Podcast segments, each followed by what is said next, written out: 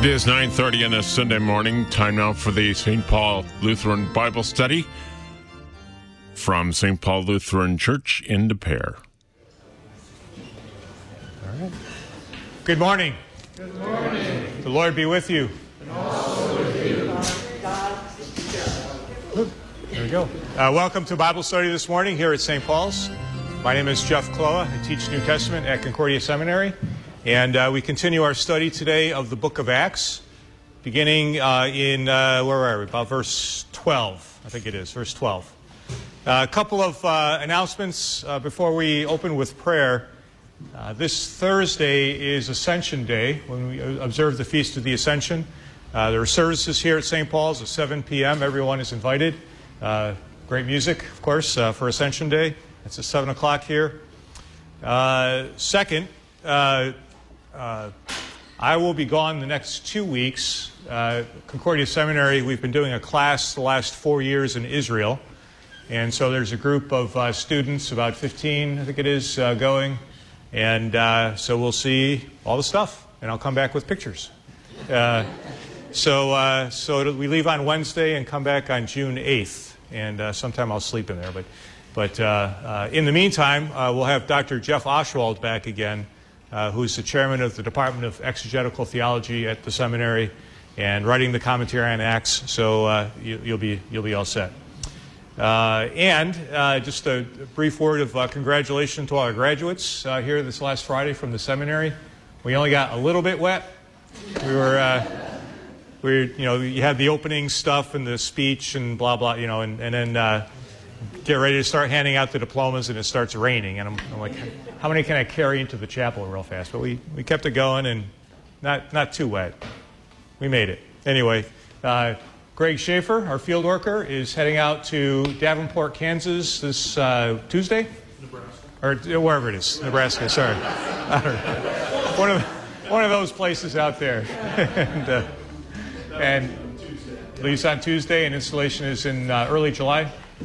Or early June. Early June. Excellent. Uh, so, Lord's blessings as you go out and speak the word, Greg. Yep. Okay, so uh, let's uh, open with prayer. We'll open with, uh, because today, actually, the whole theme of the book of Acts, of course, is the word. But especially today, uh, preserving the word through uh, servants whom God has chosen. stanza of hymn 658 Preserve your word, O Savior. Let's bow our heads. Preserve your word and preaching, the truth that makes us whole, the mirror of your glory, the power that saves the soul. Oh, may this living water, this dew of heavenly grace, sustain us while here living until we see your face. Amen. All right. So, Acts chapter 1. And uh, we, uh, we ended with the ascension last week, verses 9 through 11, focusing on Jesus' uh, uh bodily ascension and, of course, bodily return. Uh, and now uh, the, the scene shifts. The, the, narrative shifts, really, for Acts onto the apostles. Jesus is, is gone. And now the apostles are left, uh, you might say, uh, uh, or empowered uh, to do the work that they have been sent to do.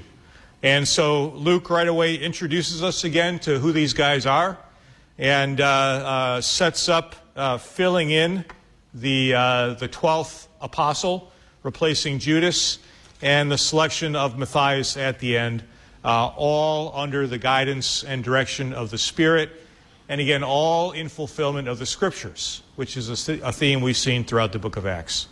So uh, we'll start with verses 12 through 14. Uh, see here, yeah. Then they returned to Jerusalem from the mount called of the Olives, or Mount of Olives, which is near Jerusalem, being a journey of a Sabbath day, uh, a Sabbath day away. And uh, when they came out, or sorry, when they came in, they entered into the upper room where they were staying. Peter and John and James and Andrew, Philip and Thomas, Bartholomew and Matthias, James, son of Alphaeus, and Simon the Zealot, and Judas, son of James. These all, with one accord, were devoted to prayer, along with the women and Mary, the mother of Jesus, and his brothers. So you got this, uh, this coming back into Jerusalem uh, to wait for the Spirit, just as Jesus told them to do, right? Wait in Jerusalem, uh, and you will be my witnesses. So, just briefly, uh, in, in a few weeks, I'll be able to give you a real picture, but for now, it's still a, still a drawing. Uh, but here's Jerusalem, the temple, right? Mount of Olives up here. Uh, a Sabbath day journey away is actually a pretty technical designation. Uh, it comes from uh, interesting exegesis, you might say, of Exodus 16 and Numbers 35. So uh, in Exodus 16, it says, Let no one go out of his place during that day. So his place, right? So how big is somebody's place?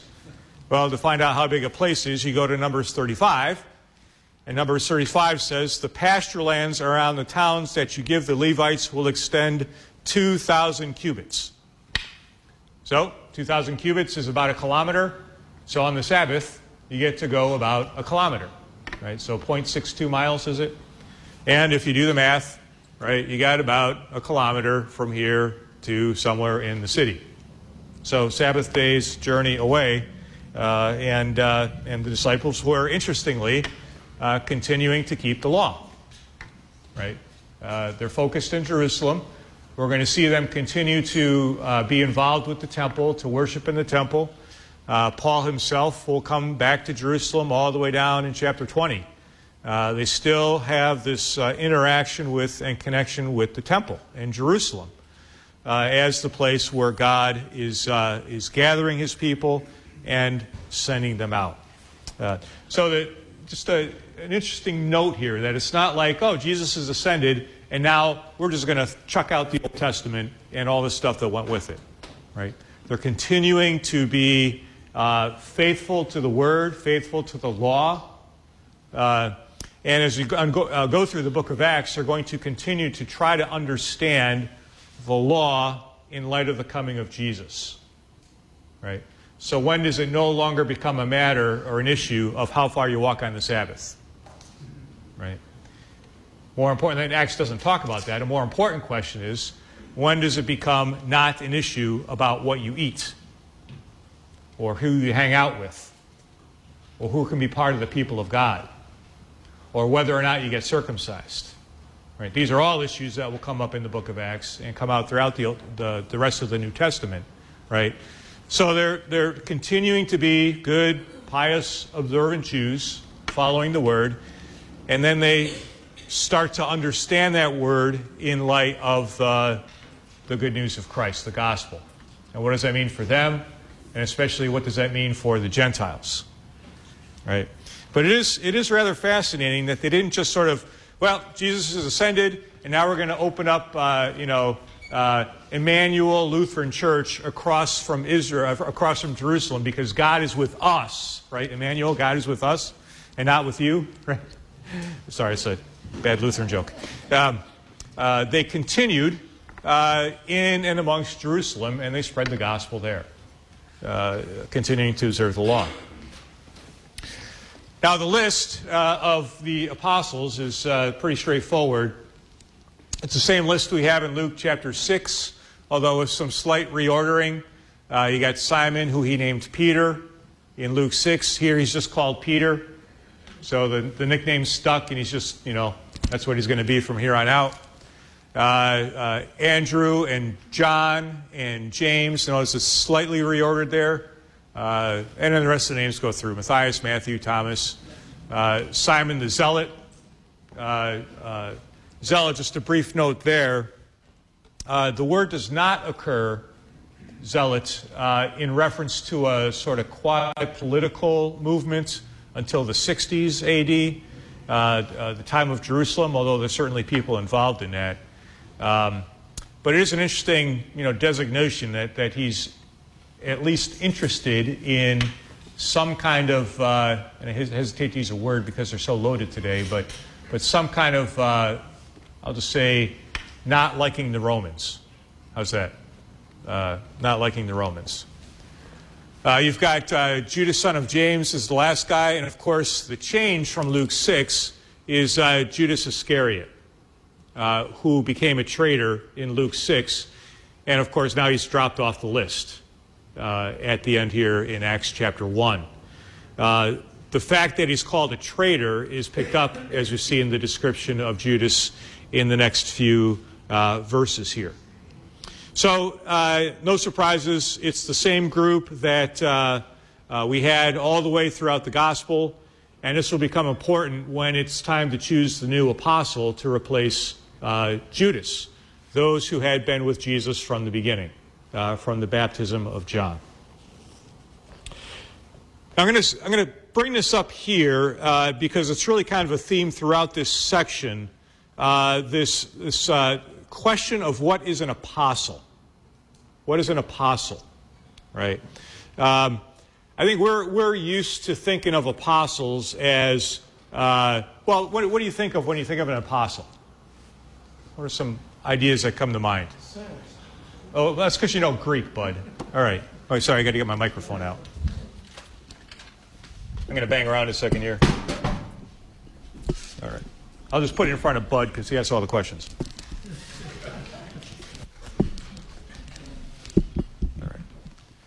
So, apostle, what do you, what do you generally think of? Inner circle of Jesus. Okay, inner circle of Jesus. Really tight knit group. Okay, very precisely defined. 12, significantly. All right, what else? Leaders. Leaders, yeah, that's a big one, right? The apostles are up here, and everybody else is, you know, a notch down, right? Because they're big, important, right? Well, not, not because I knew the Greek, but in, uh, I think it was the book of Mark, didn't they only use that term one time? One time. When Jesus sent them out to do miracles. Exactly, when he sent them out to do miracles. So Bud is anticipating where we're going, uh, and so I'll just give you the slide. All right. So, uh, uh, I know you got this lecture from Dr. Voelz, but I'll repeat it uh, uh, uh, just to keep his legacy alive here. Uh, in Greek, we also have this in English and other languages too, but especially in Greek, uh, you have uh, nouns based on verbs that are, you might say, uh, encapsulating a sentence in which the verb is active. So that's a, a strange way to say it, but the verb apostello, to send, right, apostolos is a noun based on that verb apostello, to send. And when you have a sentence with the verb send in it, you have a subject of the verb, right? So somebody sends, right? And somebody gets sent, and they're, of course, sent to somebody, and they're sent for a reason. They're not just sent for a random reason, but they're sent to do something or to say something. So you know, kind of smashed into the word apostolos is, you know, sort of like if you have a, your, uh, your computer and you click on the word and you get a bigger definition. Uh, you click on apostolos and you have to kind of pack in this whole sentence of a sender, somebody who is sent, the message or purpose that they are sent for, and the people or group that they are sent to. So in classical Greek, apostolos is used quite a bit uh, to designate uh, an envoy of some kind or what we might call an ambassador. You know, you're the ambassador to, you know, Nicaragua, whatever it's going to be, right? And you're given a specific uh, purpose. Uh, it's a specific individual, right? You give your, uh, your uh, letters of introduction because you're the guy, right?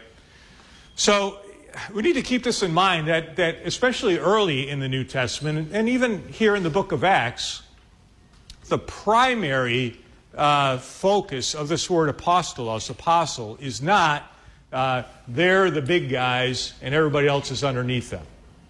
That's not the focus.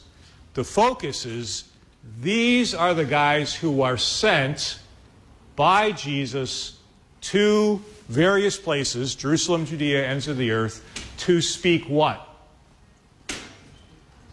The gospel, right? You will be witnesses of me, right? Here in uh, verse 20 to 25, witnesses of the resurrection, Okay? So the apostles are not there to sort of, you know, sit in the CEO chair and tell people what to do. Their purpose is to speak the good news of Jesus' life, death, and resurrection. Right? Uh, to go out to speak that news. You see this actually unpacked in various ways uh, in the New Testament. Let me give you a couple of examples. If you turn to Galatians chapter 1, you see how uh, sometimes the New Testament authors will fill in the blanks of the, you know, the sender, who is sent, who they're sent to, what's the purpose.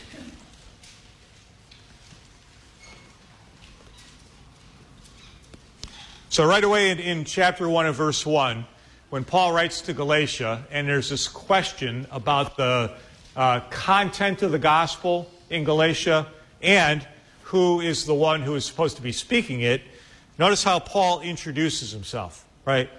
Paulus, uh, Paul Apostle, right? And he could have just stopped there. He could have just said, I'm an apostle, and now you have to listen to me. That's not what he does, though, right? He says, Paul, an apostle, and let me explain now who did the sending. So, not from people, nor through a person, rather through Jesus Christ and God the Father, the one who raised him from the dead. So, notice Paul says, Look, I'm not an apostle. I wasn't sent out by just anybody. You know, maybe he has the church in Antioch in mind, which sent him out in Acts chapter 13. Uh, maybe he's distancing himself from other people when he says, you know, a person didn't send me. But notice who did the sending? Jesus Christ and God the Father, the one who raised him from the dead, which, which sort of encapsulates the message right there as well. Right? So Paul is writing this letter uh, not merely because he, you know, has a business card that says apostle on it, right? But because he was sent by Jesus to speak this gospel message. And that's what he lays out then in verses 6 through 10. Right? Uh, I am astonished that so quickly you are turning aside from the one who called you by the grace of Christ to a different gospel, which is not another one, except that some are stirring you up and wishing to uh, pervert or distort the gospel of Christ. However, even if we or an angel from heaven should preach to you apart from what we preach to you, let him be anathema. Right, notice the content focus here.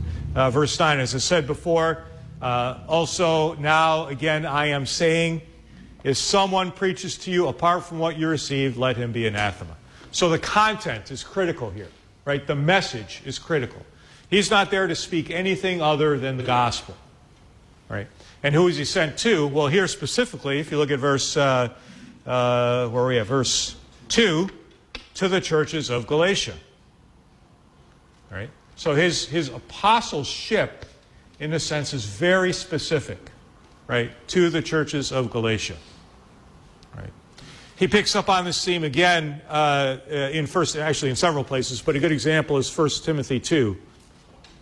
Uh, for this I was appointed a preacher and apostle. Notice those are kind of connected preacher and apostle. Uh, a teacher of the Gentiles in faith and truth. So who is he sent to here? He's sent to the Gentiles. What is he sent to do? Well, he's a preacher, he's an apostle, he's a teacher. Kind of take your pick. Right? Uh, and what is the content? Faith and truth. Uh, who sent him? He was appointed. Okay.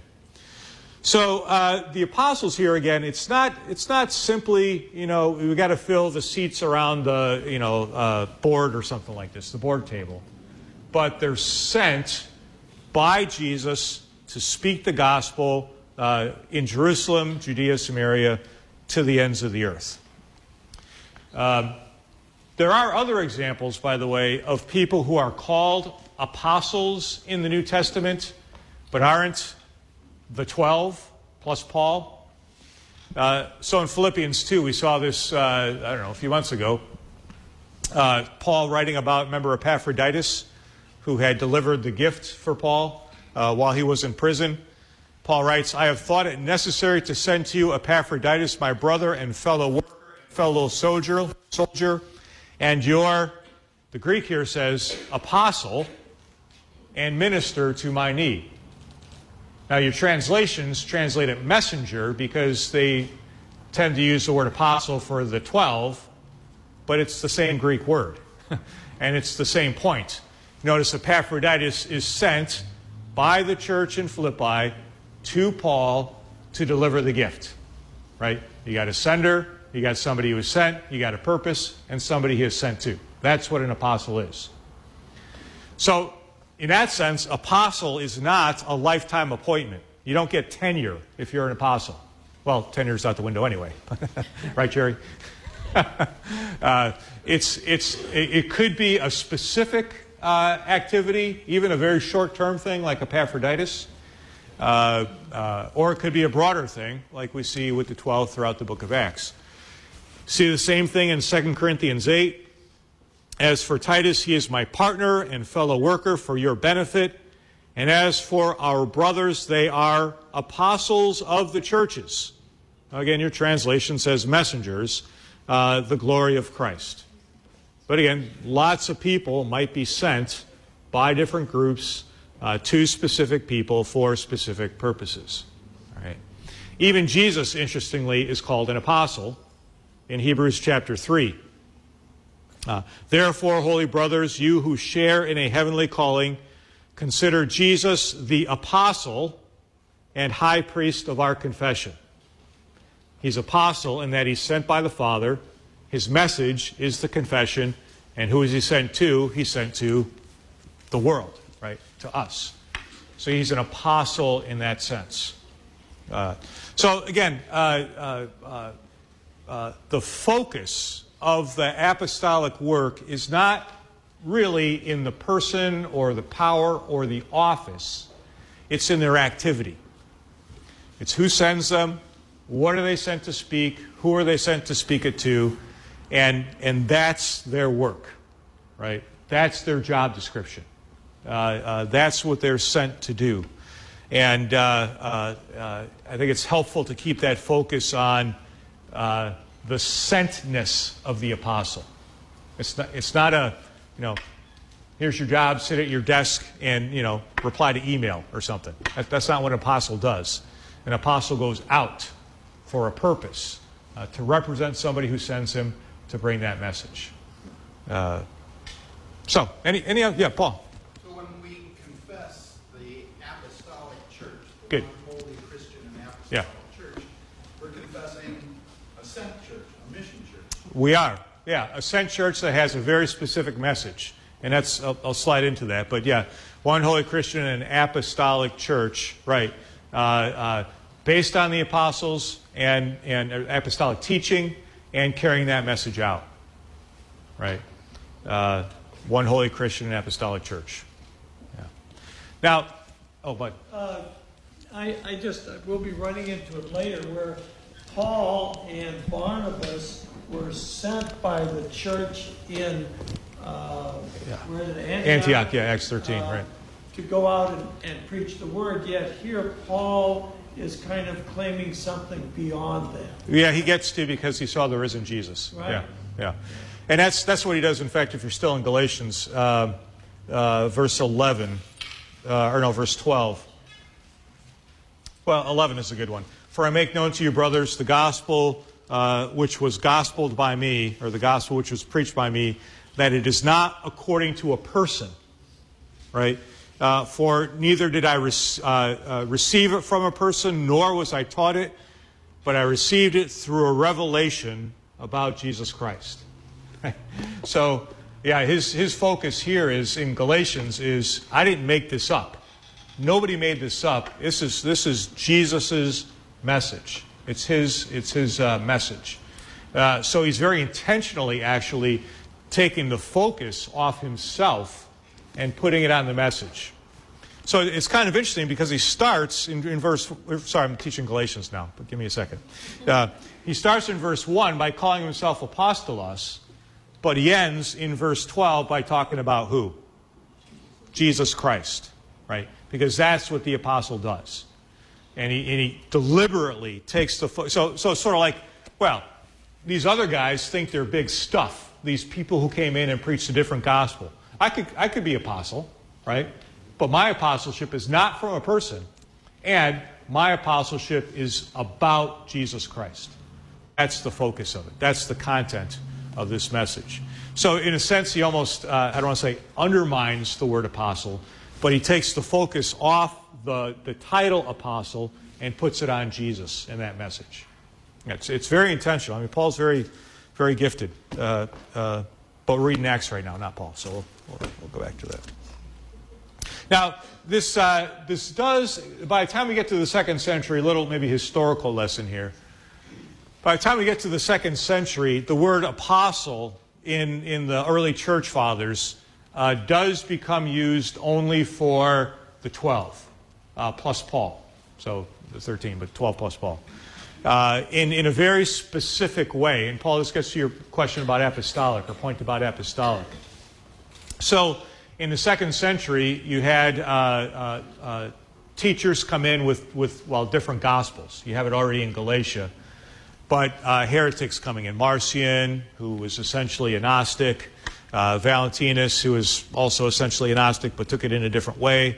And Irenaeus says, look, you guys claim to be reading the same Bible, right? You're, you're reading the same text, but you're doing something completely different. And, and he points to, they point to the consistency of the message. And I think it's a helpful consistency. Notice how he says this.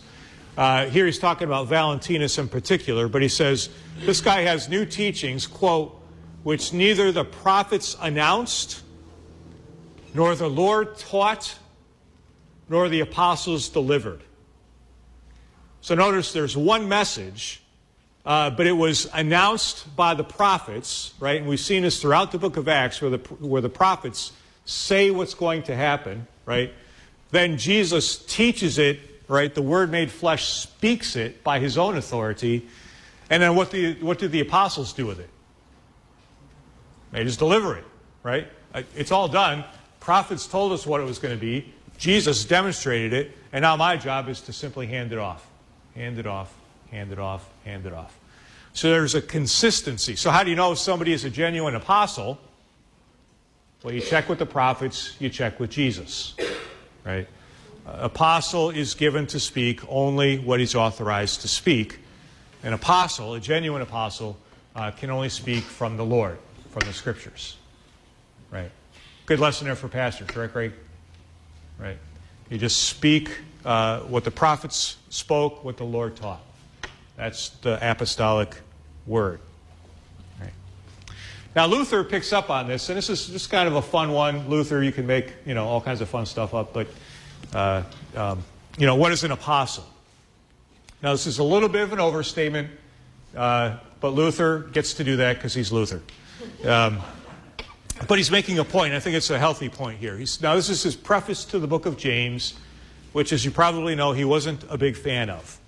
Uh, because uh, it has, uh, if you read it in a sort of surface way, it seems to contradict justification by faith. Now, it doesn't actually, and maybe we could do James sometime, but, but uh, here's what, what uh, Luther says about James. Now, it is the office of a true apostle to preach of the passion and resurrection and office of Christ and to lay the foundation for faith in him, as Christ says himself in John 15, you shall bear witness to me. So notice Luther's definition of what's the apostle's job the passion, resurrection, office work of Christ, and lay the foundation of faith in him. That's what the apostle does, right?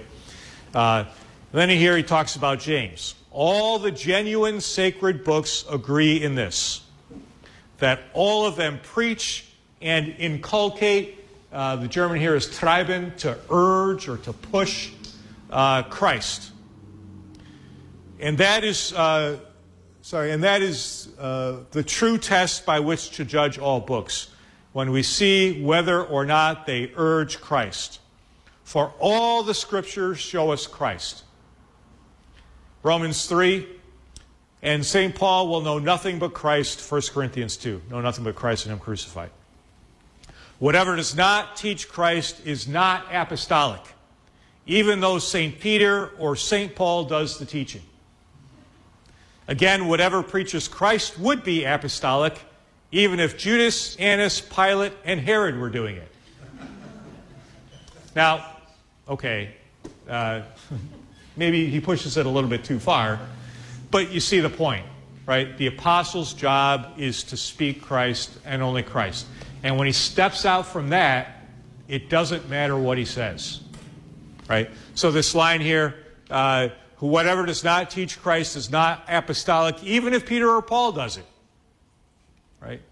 When, when Paul is giving it how great the Cubs are or whatever, right? Uh, uh, doesn't matter. It's not apostolic word. When he's talking about Christ, it's apostolic word. It's not the person that's important, it's the message that's important. Uh, this last line, again, it's a bit of an overstatement. Judas, Annas, Pilate, Herod. Uh, okay, uh, we'll, we'll, forgive him for that. But he's, he's, he's overemphasizing to make a point. It's the message that matters. That's what's apostolic. Yeah. If we were in Galatians 1, I mean, Paul himself makes that point. Yeah. Even if we are an angel from heaven should preach a gospel to you contrary than the one that we preach, let him be accursed. Yep. It's always trying to draw him back to that centering on Jesus Christ. Yeah. That's the true message of the gospel. Yep. And, and, and to be fair, the kind of conditional sentence that he uses here, the Greek, is sort of like, well, I can't use this line anymore. When I, when I teach Greek, I used to say this would be sort of like saying, if the Cubs win the World Series, you know. But now, now, it doesn't work, right? So, so, so the, the kind of condition here is something like, you know, if the cow jumps over the moon, you know, that's kind of what he's saying. If I preach a different gospel, it's sort of like saying, yeah, if, you know, if, no, I'm not going to make something up because I'll say something, you know, but, but it's, yeah, he, he says that, but his point is all I'm going to say is what's Christ. And that's why you need to listen to what I'm saying. Yeah, but, but that is true. I mean, uh, if we are an angel from heaven, you know, he's kind of overstatement for effect. Uh, Paul gets to do it, Luther gets to do it, you know, we don't get to do it. Yeah, but. The uh, question of our Catholic brethren and the apostolic succession uh, kind Yeah. of gets mixed in here because, uh, and, and I wonder how that sits with this Irenaeus quote that you Yeah. did. Yeah, good. I tell you what, let's hold off on that because I'm going to come back to it at the end when they pick Matthias and, and all that kind of stuff. But that's a very good question because, uh, um, especially in a second century context where you got all kinds of people saying all kinds of things, um, uh, who you learned the teaching from was a pretty important point. And, and Marcion coming along and saying, ah, you guys are all wrong uh, reading this Bible thing. It means something completely different from what everybody else said, right? Or Valentinus, same thing. Oh, yeah, this is what Paul really means. And, and you know, one thing we, we tell students is uh, if you come up with an interpretation nobody's ever had before, you're probably wrong, you know, except for Jim Voelz, and he's wrong like 98% of the time. Uh, uh, so there is there is uh, uh, something to that, right? In consistency, in uh, uh, passing on what we have learned, passing on what we have learned. Uh, the the danger comes in when you're passing on things that you didn't learn, right? And it becomes an end in itself rather than a focus on the message. Yeah, Just Quickly, where, where is this preface found? It's in his uh, German uh, New Testament. Uh, where he, uh, he has a preface before each book and kind of gives a summary of the contents and, and what to find in it. Yeah. Uh, uh, yeah. Uh, you can just Google Luther preface to James. Yeah, I mean, he calls it the Epistle of Straw, all this kind of stuff. We don't. It's again, it's kind of an overstatement, but but he gets the point, right? It it urges Christ, um, urges Christ. That's a well. I'll stop there for a second. Anything else on apostles for now? More than I was expecting to do. Uh, verse 14. Uh, it's an easy verse to skip over, uh, but there's a couple words here that we'll see again and again and again throughout the book of Acts, where Luke is laying a foundation for how the church uh, is gathered and, and carries itself in the, wor- in the world. So, verse 14. Uh, these all, with one accord, were devoted to prayer, along with the women and Mary, the mother of Jesus, and his brothers. Now, that word, well, well two things devoted to prayer. Uh, you're going to see this in Acts chapter 2 after the day of Pentecost. And anytime they have anything they have to figure out, they are going to, guess what, devote themselves to prayer. Right? The point being that they are not making decisions based on their own thinking, their own self interest. Everything they're doing is, is, uh, is based on the guidance of the Spirit as He leads them uh, uh, in these days. Uh, so, this prayer of submission, of asking for God's will to be done, of giving His wisdom, uh, is a constant refrain through the book of Acts. Uh, they don't do anything without praying. Probably, probably a lesson there, right? probably a lesson there. But we're going to see this again devoted to prayer, uh, holding fast to prayer. Uh, it's, it's a constant refrain. The other uh, key word here is, uh, is of one accord. homothumadon. And again, we're going to see this word uh, several times. You see here in 114, 246, uh, 424, they lifted their voices together of one accord. Verse 5, they were all of one accord in Solomon's portico.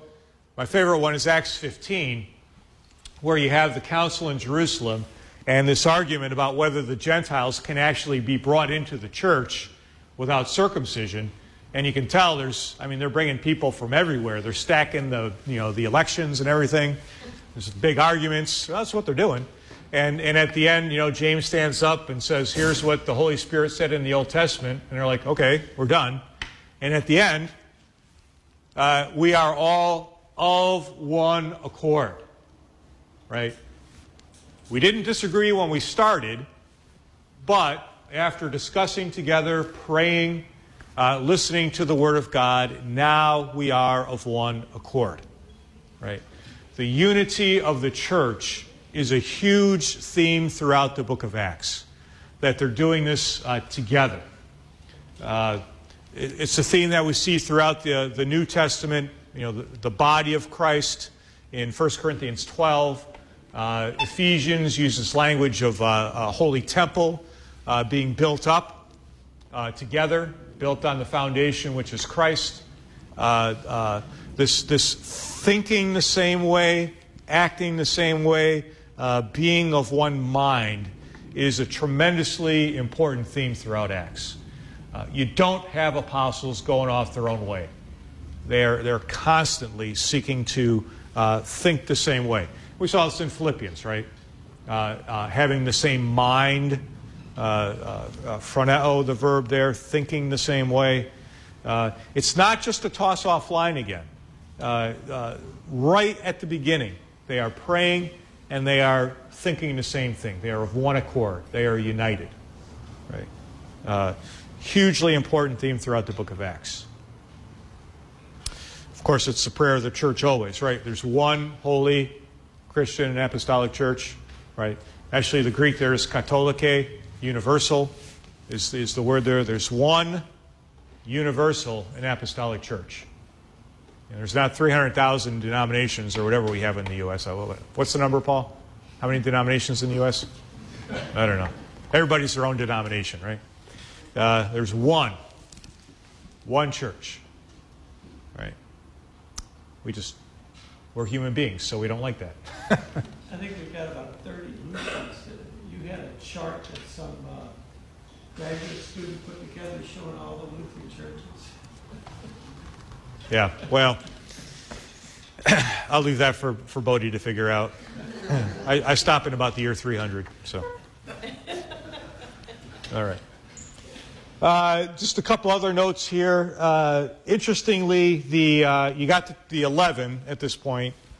Uh, verse 14, you've got the addition of uh, Mary, uh, the women, and Mary, his mother, and his brothers. Uh, so you've got this picked up from the end of the Passion narrative when we find out that the women were kind of following along the whole time, and they show up in Jerusalem, right? They're the ones who carry the spices to the tomb. And you've got Mary, his mother, uh, who uh, doesn't actually play a very big role in Luke at all after the, the birth uh, and, the, and the, the uh, uh, temple episode when Jesus is 12 years old. There's just a kind of a passing reference to Mary. but here she is, and then his brothers. And again, there's debate about who are his brothers, but the, the most natural way to take it is, you know, brothers. If you got a mother and you have the same mother, you're generally brothers. You know, in this context, it seems pretty clear that brothers are brothers, right?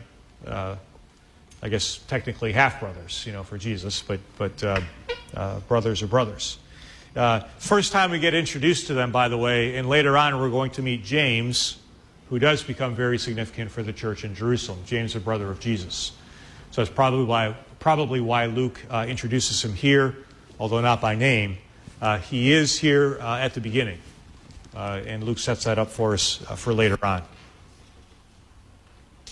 All right, good. So 12 to 14, we got 11, one short, uh, but they're all together. Any other comments on those couple of verses? Then we get to Judas. I guess I'm a verse early. And this is a, a kind of an interesting section here. Uh, it's actually a little hard to translate because it's not there's some parentheses and things like that, but, but let's walk through this. Uh, verse 15.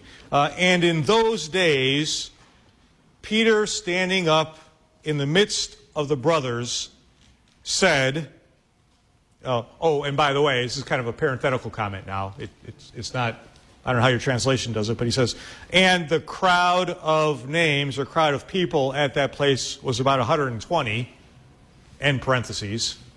Okay? And then he speaks in verse 16 uh, Men, brothers, uh, it was necessary that which the Holy Spirit spoke earlier through the mouth of David concerning Judas, who became a guide to those who seized Jesus, that he was numbered among us and he received a portion of this service or ministry. So he kind of starts a sentence and then stops. Now we get another parenthesis, uh, verse 18.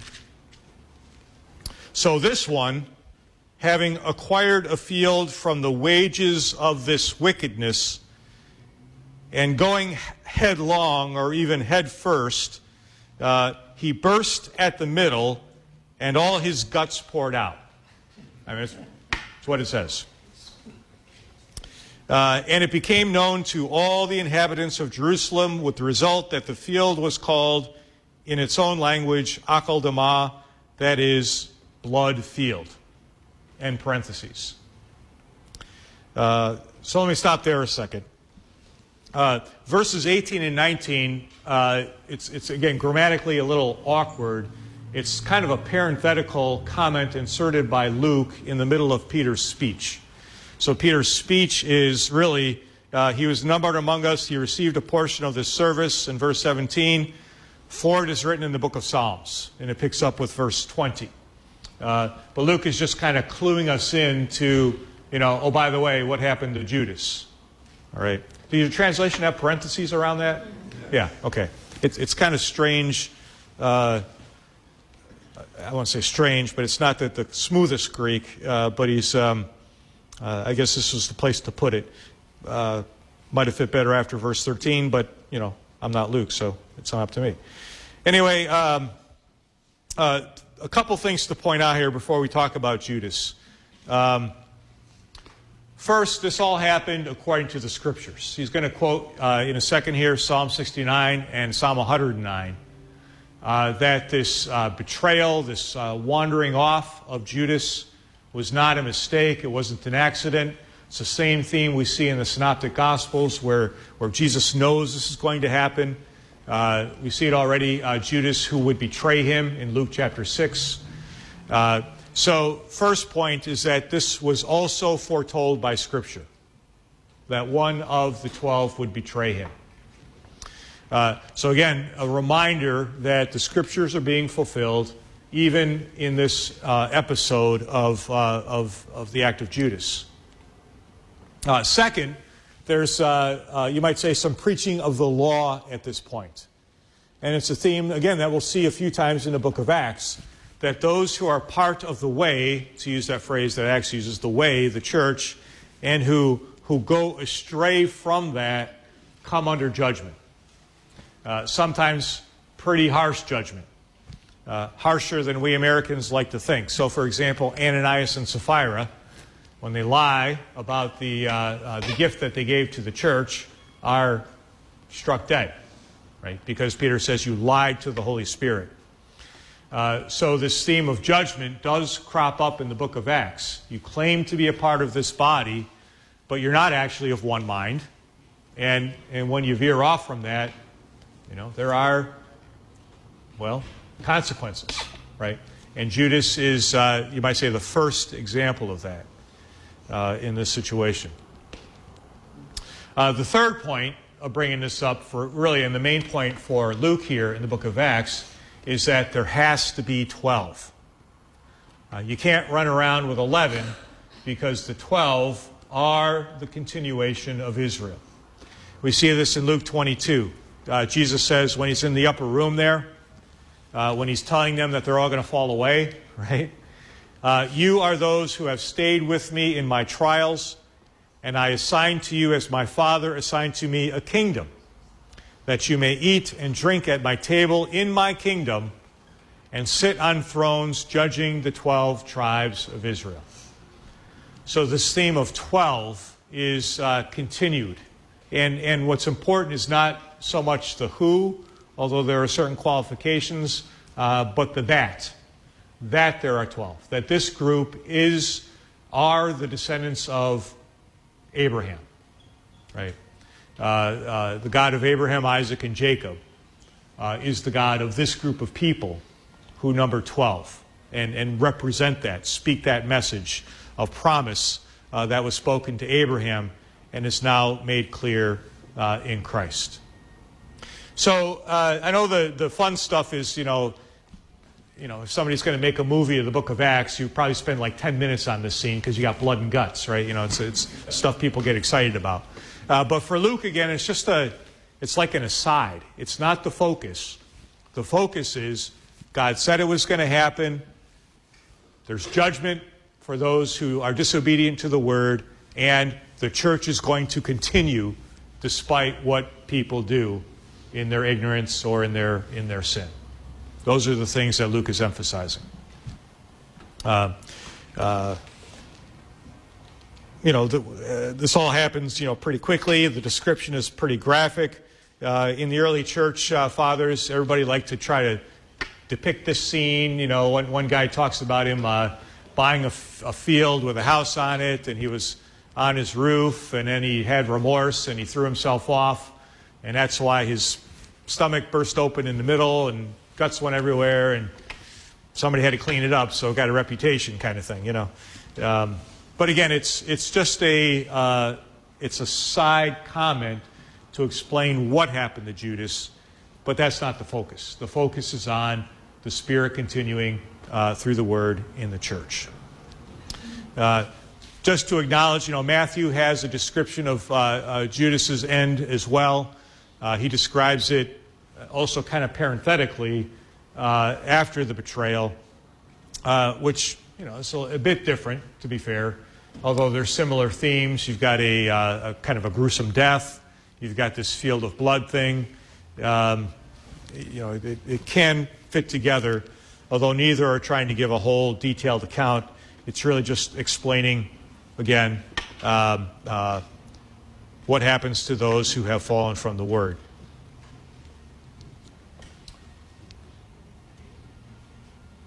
Now, more important is the quotation from the scriptures. We've just got a couple of minutes here. Uh, verse 20 and 21. All right. Notice in verse 24, it is written. The gar there is explanatory. So, why did all this stuff have to happen with, uh, with Judas? For it is written in the book of the Psalms, uh, let his residence become deserted and let there be no dwellers in it. Uh, residence, uh, place. Uh, uh, uh, literally, it's uh, well, it's any kind of field. You could rent it, you could own it, and uh, here. But there's a piece of land attached to it. That's the point of, of explaining Judas and his end, that there is a field involved, right? It's fulfillment of the scriptures here. Let his uh, uh, place be deserted, and let there be no dwellers in it. Okay?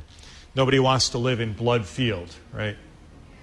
Uh, and uh, more importantly, Psalm 109 let another take his place of oversight, is literally the Hebrew there, uh, place of oversight.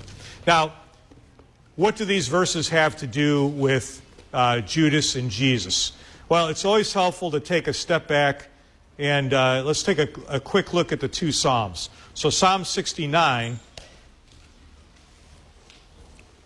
You know, it's important to note that uh, the apostles here are not simply pulling a random verse and, and uh, you know, make, trying to make some sense of it. If you look at the whole context, you see that many of the features fit with what's going on around that situation. So look especially, uh, well, all the way back. Um, uh, look at verse 16 of Psalm 69. Answer me, O Lord, out of the goodness of your love and your great mercy, turn to me. Do not hide your face from your servant. Answer me quickly, for I am in distress or I am in trouble. Right? When you hear servant, turn your face away, what does that sort of sound like? Right? Servant on the cross, right? Put on to verse 21 or 20. Scorn has broken my heart and has left me helpless. I looked for sympathy, but there was none. Uh, for comforters, but I found none. They put gall in my food and gave me vinegar for my thirst. Who does that sound like? Sounds like Jesus. What's the very next section? Now he's talking about the enemies. May the table set before them, the enemies, become a snare. May it become retribution and a trap. May their eyes be darkened. Pour out your wrath on them. Let your fierce anger overtake them. Then, verse 25 May their place be deserted. Let there be no one to dwell in their tents for they persecute those you wound and talk about the pain of those you hurt. So, what's going on here? It's, it's, it's talking about Jesus, his suffering and death. Who are those who brought that death to happen? Well, it's Judas. And what happens to those who are enemies of God? Well, their place is deserted. Right? So Judas is just fulfilling what happens to those who rise up against God's chosen one. Uh, so he fulfills the scripture in that sense. And similarly with 100, Psalm 109, I don't have time to go into the details, but you read it in context, and it's those who have been called, set apart to be warriors uh, for Yahweh to carry his work forward. And when one goes down, another has to pick up and carry on. So let another take his place of oversight. The, the oversight here not being, you know, hey, I got the top CEO job, but I've got a responsibility, uh, a care, uh, a, uh, a, situation that I need to be responsible for. Right. So uh, they're reading their circumstances here in light of the promises of the Old Testament. Uh, they see themselves as fulfilling the promises of God, uh, caring for his people. So, briefly, verse 21. Uh, Therefore, it is necessary of the men who accompanied us in the entire time in which the Lord Jesus came in and went out from us so uh, his, his birth and uh, ascension. Verse 22 beginning from the baptism of John until the day of his raising up from us, one of these, again, kind of a long sentence, uh, to become witnesses with us of his resurrection. So there's that witness theme again. What are they testifying to? It's his resurrection, it's his victory over sin and death. And there's, there's sort of qualifications here. So who fits the category. Verse 23 they put forward or even proposed to uh, Joseph, the one called Barsabbas, which probably simply means the guy born on the Sabbath. So it's, you know, uh, Joseph born on Sunday, well, Saturday in this case, uh, who is called Justus. And notice he has a Latin name. Justus is a Latin name. Uh, so he's Jewish, born on the Sabbath, but he also has a Latin name. So, you know, maybe a good guy who would go speak to the Gentiles. Uh, uh, anyway, uh, and then Matthias. Verse 24. After praying, and don't skip over that too quickly, right? Pray, pray, pray, pray, pray. After praying, uh, they said, uh, this, is a great, this is a great participle. Uh, you, Lord, are a heart knower of all people. There's a verb for that, of knowing hearts. Uh, show which one of these two you chose. And notice the verb tense there. Show which one of these two you chose. Not you will choose, but you chose. He already knows, right? Now just fill us in. Help us to understand what you have already determined. Uh, the one in control is Jesus. And now the apostles just have to figure out, you know, what he's already decided. Uh, the one uh, of these two you chose to take this place of, and get this word now, this place of service, right? This place of service and apostleship, uh, from which Judas turned aside into his own place. You notice that theme again. Judas was of one mind with us, and then he turned aside to his own place. He's out of the picture. Now we need to fulfill the number of the 12. Uh, verse 26, they threw lots. Yes, indeed. The Romans had dice. I got a picture. And they look exactly like ours. There's some Roman dice. Uh, and uh, they threw lots for them, and the lot fell upon Matthias, and he was chosen with the 11 apostles. Right? So, again, the theme of uh, this is not some kind of uh, political decision. This is not a decision made by the individuals of the church or even the church collectively. Uh, it is a decision made by the Lord. And it's the task of the church simply to discern what the Lord has already decided for them to do, uh, to carry forth his work. Uh, how do you pick a pastor? At the seminary, we do it this way. Not, not really. You throw a dart at the, at the board, right, Greg? Uh, uh, don't have time to talk about that, but uh, yeah, it's just about the right spot. Yeah, it's Kansas, you know, getting close. But uh, uh, yeah, a lot I wish I could talk about. I'm out of time. Sorry, I got to stop. Uh, next week we'll let Dr. Oschwald pick up with. Well, you get to, to roll on into Pentecost here pretty quick, so good timing. All right, we'll see you guys in a couple three weeks. Please keep us in your prayers uh, for safe travel, and uh, it should be fun. Thanks.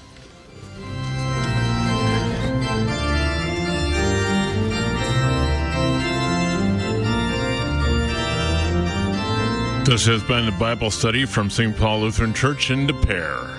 1028 our time at KFUO.